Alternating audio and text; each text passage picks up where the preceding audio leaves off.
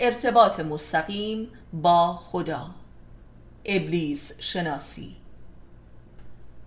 می‌دانیم که طبق معارف قرآنی تبدیل ملک مقرب خدا به شیطان که مظهر کبر و فتنه و ستم و فریب و دشمن قسم خورده انسان است با انکارش نسبت به آدم به عنوان خلیفه خدا آغاز شد و ابلیس حق آدم به عنوان خلیفه خدا را تصدیق نکرد و دعوی ارتباط مستقیم با خدا نمود و کاسه داغتر از آش شد و گفت خدایا من غیر تو را سجده نمی کنم فقط تو. و بدین گونه ملعون درگاه خدا شد و نهایتا او که یک موحد به ظاهر دو آتشه بود به خداوند اتهام فریب کاری زد. خدایا تو مرا فریب دادی.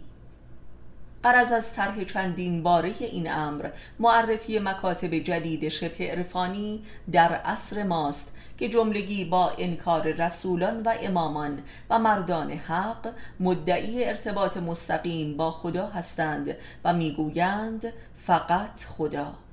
و این ظهور آشکار ابلیس و مذهب ویژه اوست که با نام خدا به جنگ با او آمده است.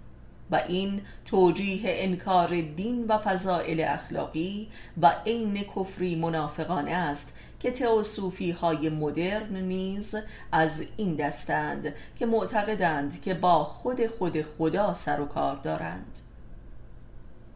و کم کم ادعا دارند که به آنها هم وحی می شود که البته درست است و آن وحی شیطان است که در قرآن هم ذکرش رفته است که البته با مصرف مخدرات و داروهای روانگردان کم کم به معراج هم می روند.